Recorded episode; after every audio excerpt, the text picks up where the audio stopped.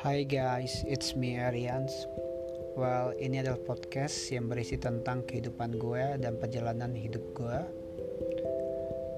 Di mana gue adalah seorang hotelier yang berusaha menggapai mimpinya di negeri yang sangat jauh dari kotanya.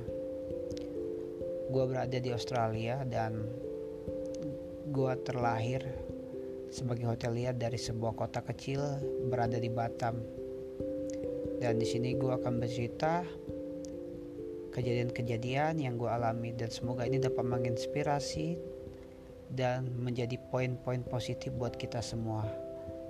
Semoga kalian suka dan terima kasih.